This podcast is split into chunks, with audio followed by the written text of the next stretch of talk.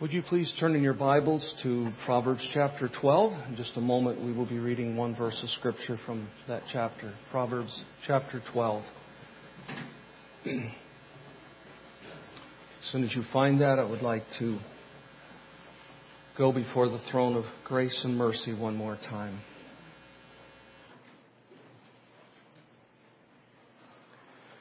Heavenly Father, we thank you again for this privilege of corporate worship. We thank you for the presence of our Savior with us.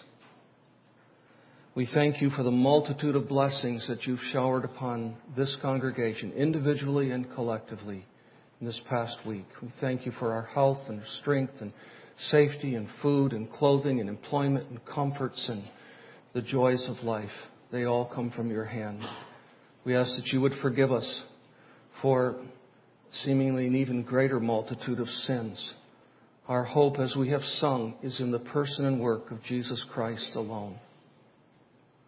Lord, we thank you for these tithes and offerings and pray your blessing upon them and the furtherance of the gospel. We pray that that gospel will especially spread throughout the pagan nation of France. May it run with free course and extend your kingdom. Lord, bless those who are not well we think of John and Nancy in Plano. We pray that you continue to help Nancy to recover from her surgery, that you will comfort her and John in these difficult and challenging days. And we pray for our dear sister Angela and ask that as she weakens day by day, that she will be strengthened in the inner person. Now, Lord, bless us as we come before your word. Help us to come as little children Help us to put ourselves under its authority. Give us illumination. Inspire us to, to alter our behavior in accordance with your word. We ask this in Jesus' name. Amen. How do you feel when you know someone thinks you're stupid? How do you feel when someone tells you you're stupid? How would you feel if someone you really respect tells you you're stupid? What if that person who told you you're stupid was God?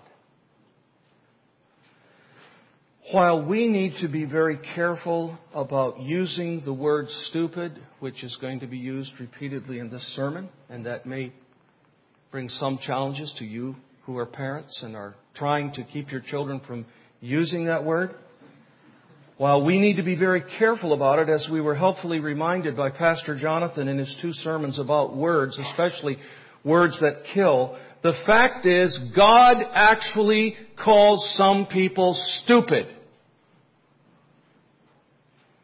In fact, He calls some of us who are gathered here today stupid. And the reason is because some of us hate reproof. Notice our text, which is verse 1. Twelve simple words. Whoever loves discipline loves knowledge, but he who hates reproof is stupid. And you may say, well, that's the ESV. I'm surprised they took such liberty to use that word. Listen, the King James uses the word brutish, which is a quite a colorful and helpful word. It means you are as dumb as an animal.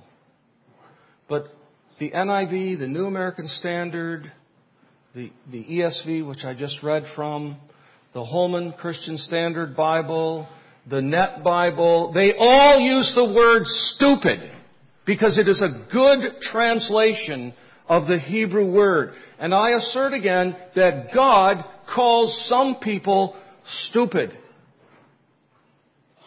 Now, this verse is clearly divided into two parts. They are both statements of fact. They're what we would call indicatives. They just indicate something. They're about two different kinds of people. One is a positive statement about people who love discipline, and the other is a negative statement about people who hate reproof. And everyone listening to me this morning is basically characterized by one of these two statements. Isn't it amazing how discriminating God's Word can be? It's so black and white. It's so categorical. It divides us all into the categories of lost and saved, believers and unbelievers, righteous and unrighteous, wise and fools. And here we're divided into the category of those who love discipline and those who hate reproof. We are one or the other of these two kinds of people. These two statements, which are antithetical or simply opposite of one another, are statements of contrast. They're about two kinds of people who have polar opposite feelings about the same thing. Now, the thing that some of us feel completely opposite about is described in our text just a little differently. But it's actually the same thing. It's because of what's called Hebrew parallelism. In Hebrew poetry, the same thing is said two times, but slightly differently the second time. In part A, the thing is called discipline. In part B, the thing is called reproof. But these two things are really the same thing. It's when someone out of love comes to us and says something like this You really shouldn't do that. That's not going to serve you well. That's going to get you into serious trouble. The consequences of what you are doing are detrimental, dangerous, even deadly. Here's what God's Word wants you to do. When someone comes to us with a word like that, it's a form of discipline. It may come through parents who say something like, Son, we will not allow you to do that. You must never do that again. There will be consequences. That kind of confrontation, brothers and sisters, is a form of discipline or instruction. It may be only what we would call formative discipline, words of instruction, or it may include some kind of punitive or corrective discipline. In part A of our verse, it's called discipline. In part B of the verse, it's called reproof. They're the same thing. But the two different kinds of people have two entirely different polar opposite attitudes about discipline or reproof. One loves it. The other hates it. I didn't say the one who loves it finds it pleasant or enjoyable. But I said one loves it and the other hates it. It's a little bit, I guess, like two people sitting down, each to a bowl of burgoo. One loves it and the other hates it. But they either love or hate the same thing. And I want you to see that it is the same thing that is loved and hated in our text. Now, I want you to imagine a, a whiteboard behind me or the screen down in PowerPoint. And in the very center behind me, I want you to see a, a big circle. And in that circle, it simply says corrective, admonition, instruction, reproof, or discipline. Something like that. Just think of those, those words. Corrective, reproof, or discipline. And then I want you to think that over to the left we have Bob and an arrow going to it, and it says, Bob loves discipline. But over on this side of the screen, we have Bill and an arrow going to the same thing, and it says, Bill hates reproof. That's what this passage is about. One thing looked at and felt about differently by two different kinds of people. The person who loves discipline, even though it is usually hard on the pride, loves discipline because that person, according to our text, loves knowledge. You see that? Whoever loves discipline loves knowledge. The person on the left, Bill, hates reproof. You know why he hates reproof, according to our text? It's because he is stupid. That's what the text says. He doesn't love discipline. So there it is. You may have noticed on the e bulletin this week that the title of this sermon was simply Wise Up About Stupidity. Subtitle The Folly of Hating Reproof. Or I could say, The Folly of Not Loving Discipline. So, what do you need to know about stupidity in order to wise up? What will help us wise up about stupidity? The answer is very simple. Stupidity, at least in one form, by God's definition, is hating reproof. Or, by implication, not loving discipline. Two kinds of people, two different attitudes about the same thing one attitude of love, one attitude of hatred, characterized in two different ways. One loves knowledge, and the other is stupid. People who love discipline, characterized by loving knowledge. People who hate reproof, characterized by stupidity. That's all I'm going to say about the verse, but I think it would be helpful now just to read it again, all right? You've heard what I've said. Divides into two parts. Two different kinds of people, two different attitudes, about the same thing. Look at Solomon's words. Whoever loves discipline, or it could be translated instruction, loves knowledge. But he, or we could say she, who hates reproof is stupid. Now, I want to briefly demonstrate how much the book of Proverbs has to say about this subject. You know that the book of Proverbs, in many sense, can be studied topically, and that's what we're doing in this little series. And I want to give you a quick flyover of what the book of Proverbs actually says about hating reproof, about receiving or not receiving counsel, advice, instruction, discipline, commands, reproof, rebuke, admonition, correction, whatever you want to call it. Our text uses the words discipline, and reproof. Some of the statements that I'm going to read for you are about the person who does humbly receive discipline and reproof because he or she loves knowledge, we're told. Some of the statements are going to be about the person who doesn't love knowledge but hates reproof. And some of the statements are going to be about both kinds of people. Now, when I went through my own personal topical index of the book of Proverbs, which I would commend you to do on your own. I think you should follow Pastor Keith's um, illustration. I did it for 20 years at two different times for 10 years. Read through the book of Proverbs once a month by reading a chapter a day according to the calendar. And just let topics jump out at you and start jotting them down and start cultivating a kind of topical index. I got carried away with it, and I found 242 different subjects. Some of them are very minor and they're only mentioned once. But I could easily take you to 30 or 40 or 50 topics that are repeatedly dealt with in the book of Proverbs. So when I came to the issue of advice, counsel, wisdom, command, reproof, rebuke, and so forth, I was overwhelmed. I was literally overwhelmed.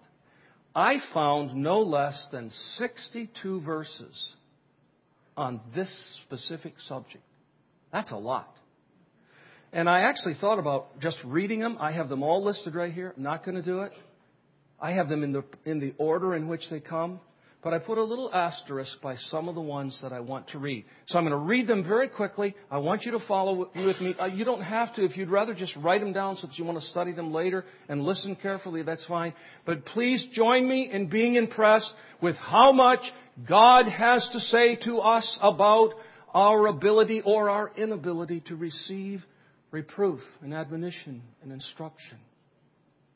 Be impressed. I read first from chapter 1, verse 7. I'm going very fast. The fear of the Lord is the beginning of knowledge.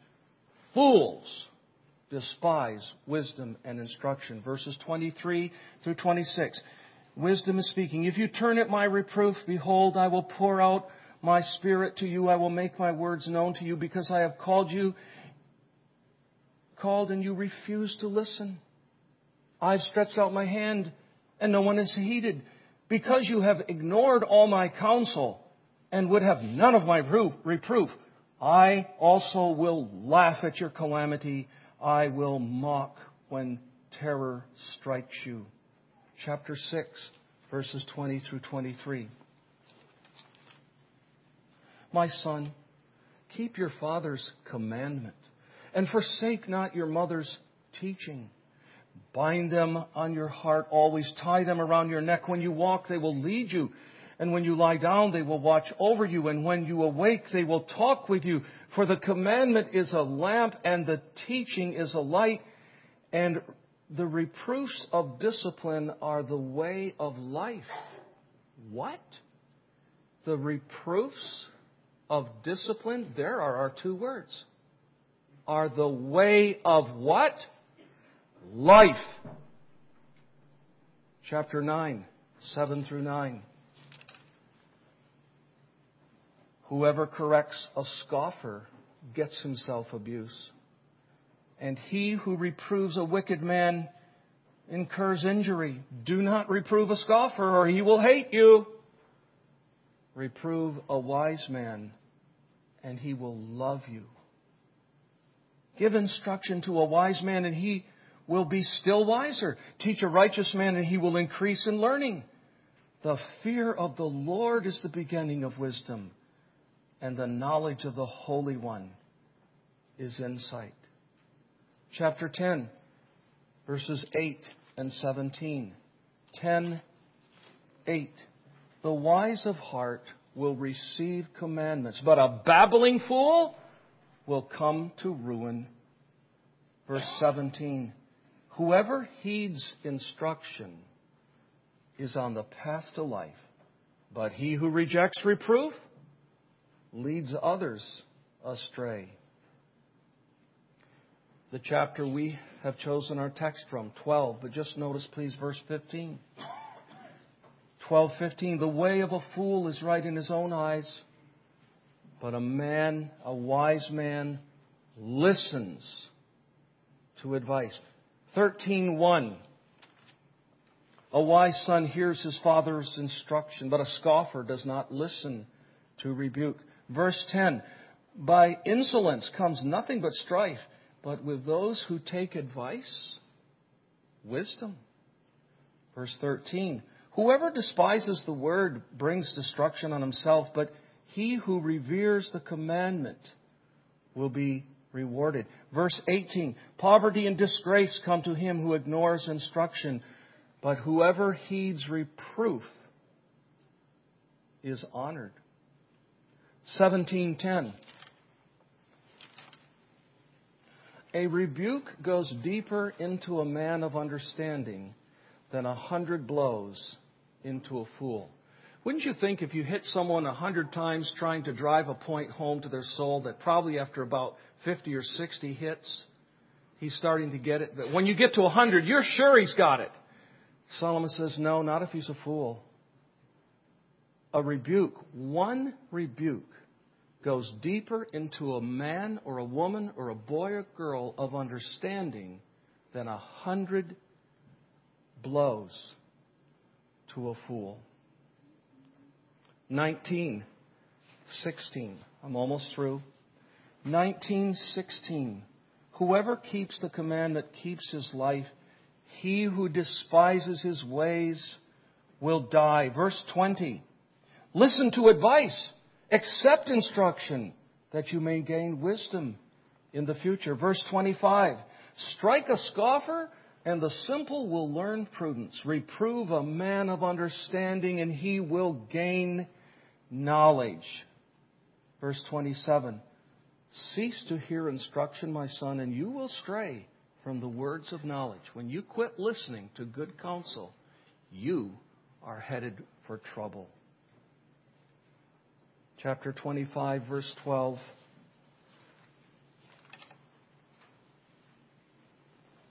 Like a gold ring or an ornament of gold is a wise reprover to a listening ear. You like jewelry? Attractive, tasteful jewelry? When you listen wisely to someone who gives you good instruction, it's like receiving an attractive piece of jewelry. And finally, chapter 29 and verse 1. This is a warning. He who is often reproved, yet stiffens his neck, will suddenly be broken beyond healing. What a warning. Dear brothers and sisters, I only read a few verses out of the 62. Are you impressed? Are you overwhelmed? Do you at least go away saying, wow, wow, God has a lot to say about this business of listening to people who give good counsel and good advice? God has a lot to say about the humility and yet the wisdom of receiving rebuke and admonition. I better take this seriously. He said too much about it for me to take it lightly. That's what I want you to feel. And now I come to the third point, and that is that I just want to quickly identify some of the main spheres of, of application for this whole principle of receiving advice and counsel and admonition and reproof. reproof. Uh, what I'm really talking about here are categories of relationships. It seems to me, as I've thought through this this week, that there are four categories. This is very applicable to the home, to school, to the workplace, and to the church. I'm going to speak most about the church, actually. But in the home, how should the ability to receive reproof work itself out? Well, it should work itself out, first of all, in marriage. And yes, I believe that wives have every right to reprove their husbands on occasions. It, shouldn't be terribly unbalanced, but if we men can't receive an admonition or a reproof or some counsel or advice from our wives, we're proud, proud men. They're fellow heirs of the grace of life. They have insight and they know us better than anyone. And there are times when they need to say, honey, you're not doing the right thing. This is wrong. Please don't do that. You should not do that. Do you bristle when your wife tells you something like that? You shouldn't. And of course, husbands should say the same things to their wives when it's appropriate and when it's necessary. So this should be happening on a horizontal plane in our marriages between husbands and wives. And how hard, we all know it is, we who are married, how hard it is to receive reproof or admonition or rebuke from a spouse. I don't know what it is. There's something about it. It's, it's sort of like children hearing it from their parents. Very difficult. But dear people, if you, if you will remember this, please, every time you are legitimately reproved, even if that reproof comes from a non-Christian, even if that reproof comes from someone who is less spiritual than you, the issue is, was it worthy? Was it legitimate? Every time you receive a reproof from someone, it is a test of your grace. It is a test of the genuineness of your conversion. It is a test of whether or not you have been given a new heart by God. It is a test of whether or not you have been basically made humble. And we should be exercising that precious grace of humility in our homes, in our marriages, in our relationship to our spouses. But of course, this is applicable, of course, uh, with regard to parenting. And this is where it's not really a two way street. Parents have to rebuke and admonish and discipline and correct and instruct their children. Boys and girls, young people, I know it's hard. And your parents know it's hard because they were once your age. Hard to take admonition from your parents. Especially if you know that they're not perfect. I was trying to encourage a young lady this week in that very regard and reminded her that Jesus was the son of two parents, both of whom were sinners. Yes, Mary was a sinner. Only Jesus was not a sinner. And there were times, no doubt, when Jesus saw the inconsistency in his mom and dad. Now, he never needed reproof because of sin. But I'm sure in his human nature he needed correction, which was not an issue of sin. Maybe he wasn't brushing his teeth the way. Maybe Mary had to say, son, go up and down. Don't go like this. I don't know. I'm sure that Joseph had to help Jesus learn how to saw properly. Don't saw that way, son. This is how you must. It wasn't a rebuke or reproof with regard to sin, but it was correction. But Jesus submitted sweetly and kindly and humbly. Of course, he was perfect, and I have more to say about that at the end. That's why he can be our Savior. But the point is, boys and girls, many times you will be reproved by mom and dad, and you need that reproof. And no, they're not perfect. But your duty and your privilege before God is to humbly receive it and say, Thanks, mom. Thanks, dad. I needed that. That's helpful. And to the extent that you find that difficult, you need to pray for grace, which I will say more about in just a moment. So this, this works in the home. It works in the school, obviously, with regard to teachers and pupils. There'll be times when your teacher will have to reprove you, reprove you, admonish you, instruct you, correct you, discipline. Your posture needs to be, I will sweetly, I will happily, even though it's difficult, even it's a blow to my pride, I'm going to, I'm going to receive this for my good. That's all I want to say about school. Of course, that pertains to coaches and athletes. But then in the workplace, many of us have these relationships where there is over us a manager, a supervisor, a team leader, and you're just the employee. You're under someone's authority. And they have to come to you and they say, you can't do that. You're, you're coming to work late too often. That must stop immediately. That's a reproof. That's a correction. What do you do? Well, your job may be at stake, so it's, it's a little easier perhaps to submit, but you should quickly, quickly receive the admonition and the reproof. But now I want to come to the area of the church. This need for us to listen to one another and to respond to one another is really vital to our Christianity. It's vital to the life of the church. Now, of course, there's a pastor people relationship. There are times when we may come to you with the Word of God and admonish you and reprove you or exhort you in some way. And if you have every reason to believe that the shoe fits, that the Word of God applies to you in that situation, even though it comes and feels like a reproof, don't reject it. Thank God for it. It's really God who is speaking to you. And you should humbly receive it. Don't bristle. And yes, you have pastors who are sinners and that you could easily wish were more consistent in their lives, but that's not really the issue, is it? The issue is God is speaking to you through someone, and you need to respond humbly. But then this should be manifested as well in our relationships with one another on a horizontal plane. You men should be able to receive admonition and rebuke from your fellow brother in Christ. And you sisters should be able to receive the same from your fellow sister in Christ. And yes, there are times when women can legitimately admonish men. We have to be humble about this.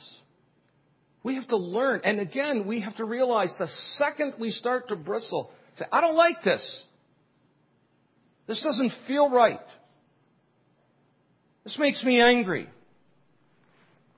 When I said I don't like this, it made me think of something Pastor Keith and I kid about.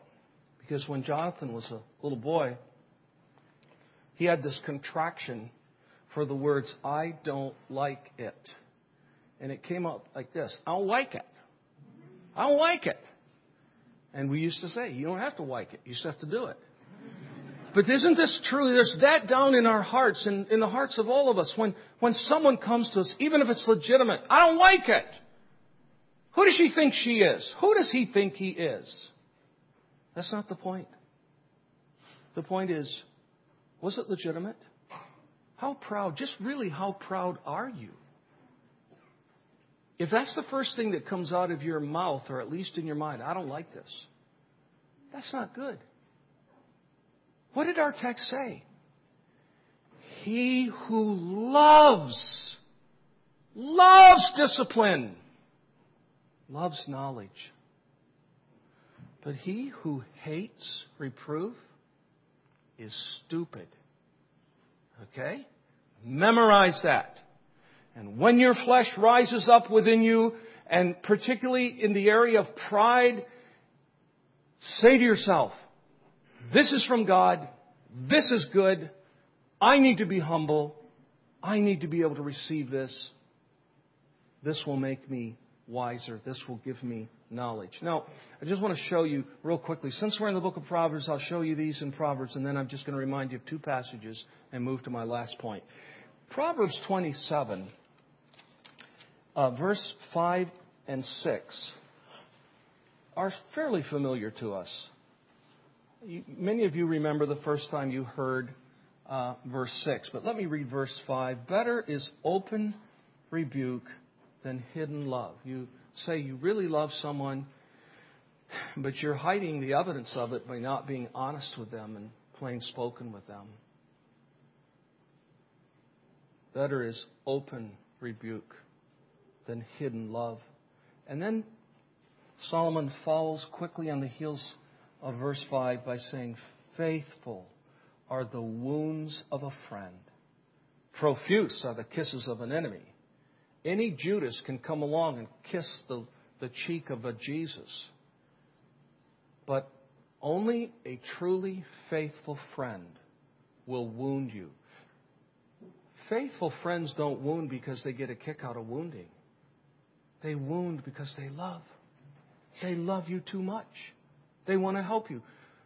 Boys and girls, young people, when dad and mom have to correct you and reprove you, I know that in your heart it makes you angry and you feel like saying, they just hate me. The devil wants you to think that. And he wants you to hate them. What you have to say is, you know what? They really love me. I don't like what they're telling me not to do. I don't like what they're telling me to do. I don't even entirely agree with it, but they're not asking me to sin. And I know behind the whole thing, whether I think they're right or wrong, is love. They love me. And so it should be in our relationships with one another. Faithful are the wounds of a friend. Haven't we all been wounded by our friends in ways that helped us become more like Christ? But then, would you notice, please, verse 9? I had forgotten about this 9, this verse. Oil and perfume make the heart glad. It's nice to be around people who smell good. now look at the other half of this verse. And the sweetness of a friend comes from his earnest counsel. The sweetness of a friend manifests itself in counsel that's earnest. So when someone comes to you with, with earnestness to counsel you, to help you, see it as this is sweet. It feels bitter, but it's actually sweet. This is God in His kindness coming to me through my brother, through my sister. Now, in Romans chapter 15, and these are the last two passages that I want to show you about how this should be worked out in the life of the church. Romans 15, verse 14, the Apostle Paul uh, commends the church there in Rome for an ability that God's grace had given them. Obviously, their hearts had been changed. Obviously, the basic backbone of pride had been broken in them. And they learned to love each other so much that they could speak the truth into each other's lives. Look at verse 14. Paul says, I myself am satisfied about you, my brothers. There's something that really satisfies me. I'm, I'm convinced of this. That you, yourselves, you believers there in Rome, are full of goodness. That's essential to this process, by the way. Full of goodness, filled with all knowledge. That's essential. And now notice, and able to instruct one another, to admonish one another, to confront one another, to rebuke one another. All of those ideas are wrapped up in the Greek word. It's actually his translation of this verse that gave Jay Adams the title for his book, Competent to Counsel. And he argues that Christians who are filled with the knowledge of God and the Holy Spirit and the Word of God are competent to counsel one another. You know, that's one of our visions as your pastors for this church. That's one of the reasons why we have our care groups and these community groups. It's one. It's not the only one, but it is one. We want to go deeper in our relationships.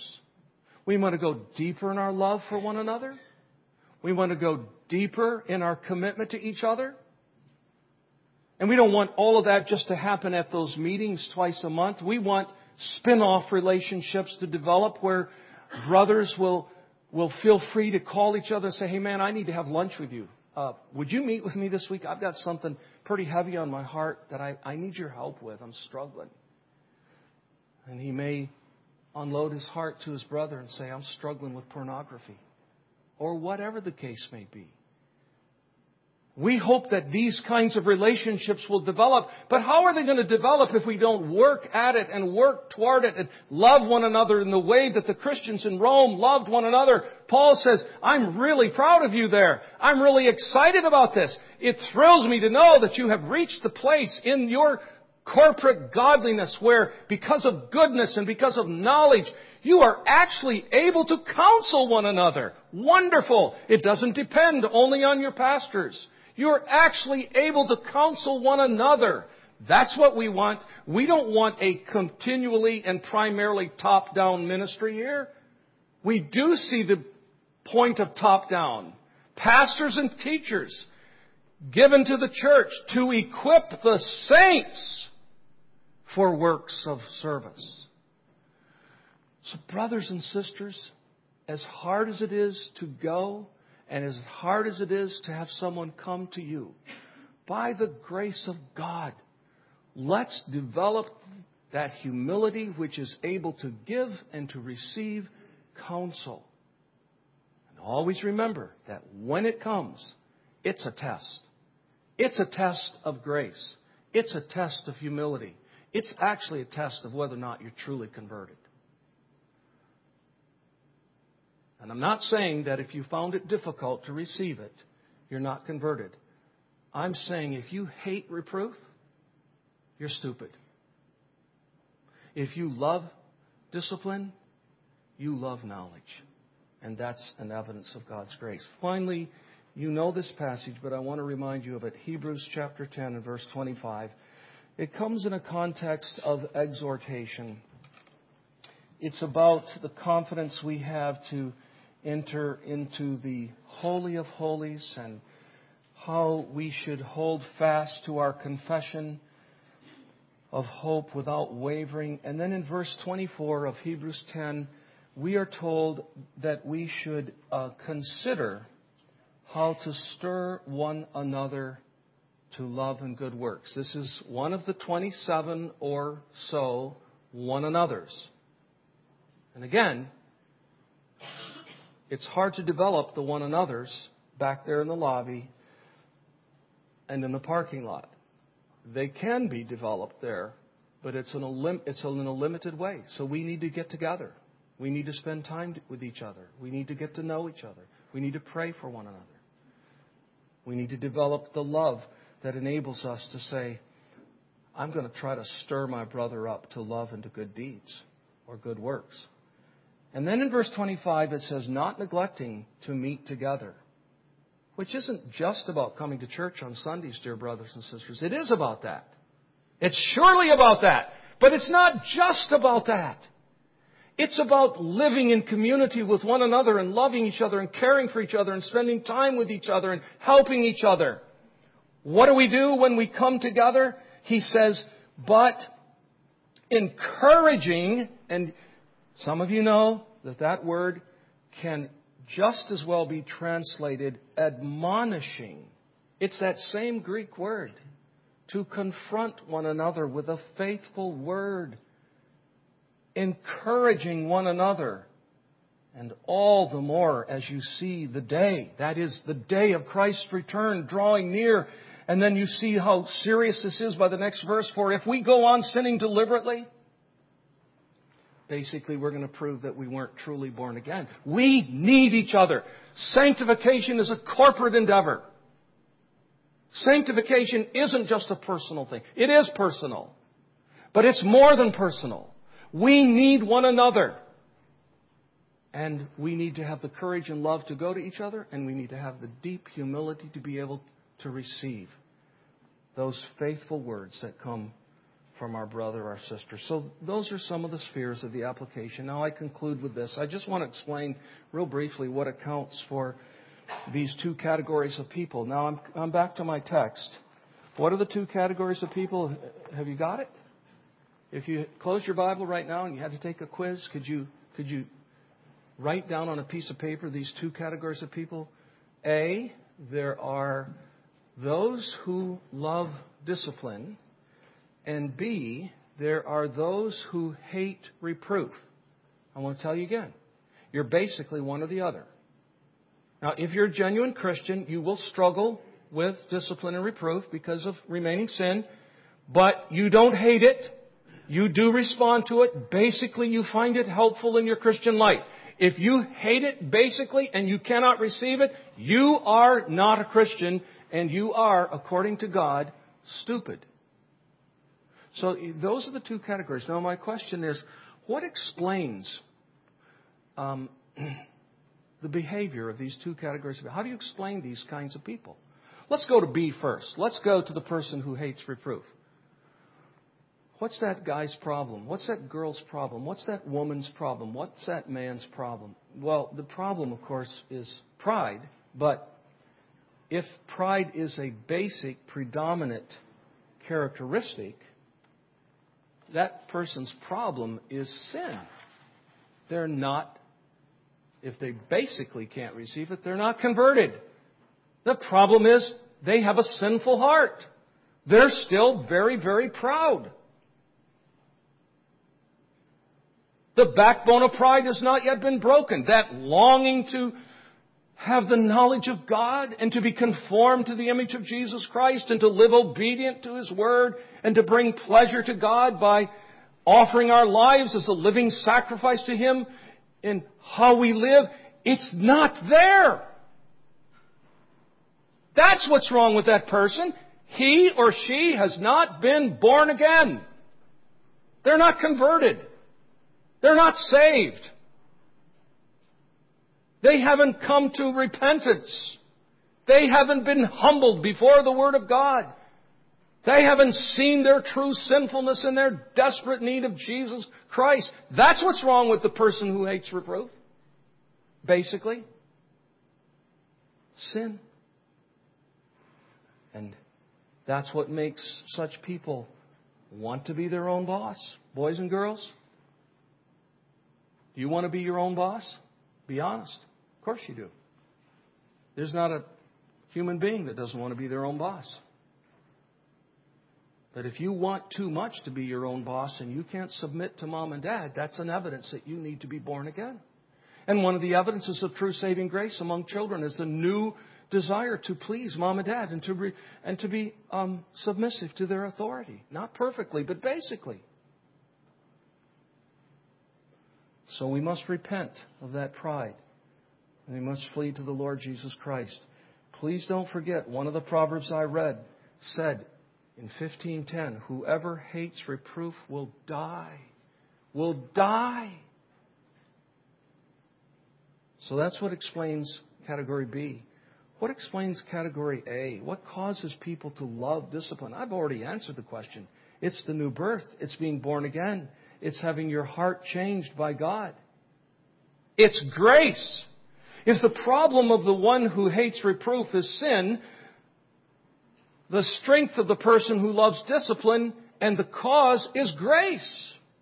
They've experienced salvation. They have a new heart. And so, even though they may struggle to receive it, they want to be helped. They do love discipline. I was thinking about David the psalmist. Some of you know what Psalm 141:5 says. David said, Let a righteous man strike me. It's a kindness. Let him rebuke me. It's oil on my head. Can you say that?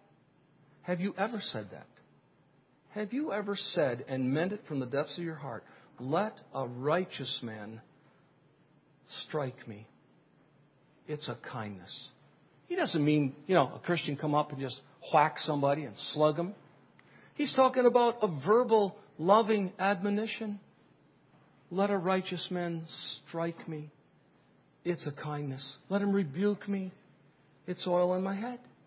Do you remember what happened in the case of David when Shimei cursed him? I reread that story this week. It's in 2 Samuel chapter 16. And Shimei was saying terrible things about King David, untrue things, and he was throwing stones at him and just cursing him, continually cursing him. And David didn't retaliate. And one of David's best men came to him and said, it was Abishai, he said, why should this dead dog curse my lord the king? Let me go over and take his head off. That's what I want. I want to take his head off myself when someone admonishes me and rebukes me, at least for a second. And if I can't do it, if I had someone come and say, Would you like me to take their head off? I say, Yeah, do it. Fast. Go for it. And when Abishai said, I'll take care of this for you, David, David said, No, no, no, no. This is from the Lord. Even if he's in sin, this is from the Lord. This is good. I needed to hear this. There's something in it that's good for me. I'm not I'm going to receive it. If David can submit to that kind of a dark providence from a wicked man, how free should we be to sweetly submit to a loving admonition from a dear brother or sister in Christ? Only grace can enable us to do that. So now I conclude by asking you this question Dear brother, dear sister, are you stupid? Or do you merely struggle with stupidity? By God's definition. If you cannot basically receive reproof, if you hate it, you are stupid. If you just struggle with it like all of God's people do, then and you and you want to conquer it, then you have grace. But in either case, this is what I want to say to you as I conclude. You know what you and I need? We need a great Savior. Because pride is a horrible sin. We need a great atonement for our sin. We need a perfect payment for our sin.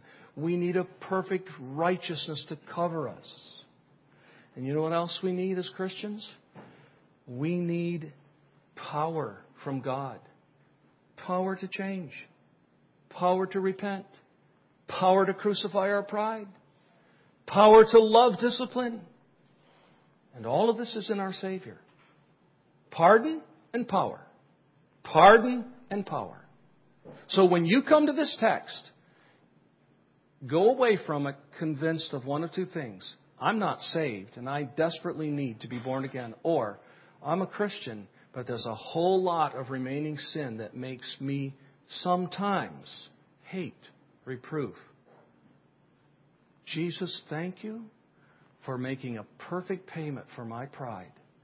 And thank you for purchasing all the power that I need through the indwelling Holy Spirit to conquer that until I'm able to say, I love discipline. Let us pray. Heavenly Father, uh, we're all guilty in one way or another of disobeying this passage. Uh, this, this passage reveals who we are, and we pray for grace. You know who basically hates reproof, and we pray that you would be gracious and let this be the sin that shows them their desperate need of a Savior, and may they flee to Jesus Christ, who, who never had to be reproved or rebuked for sin. May they flee to Him. And Lord, help those of us who know you and love you to grow in this grace. Give us power, Lord Jesus, power that you purchased for us by your death upon the cross to conquer the remaining pride in our hearts. We ask in Jesus' name, amen.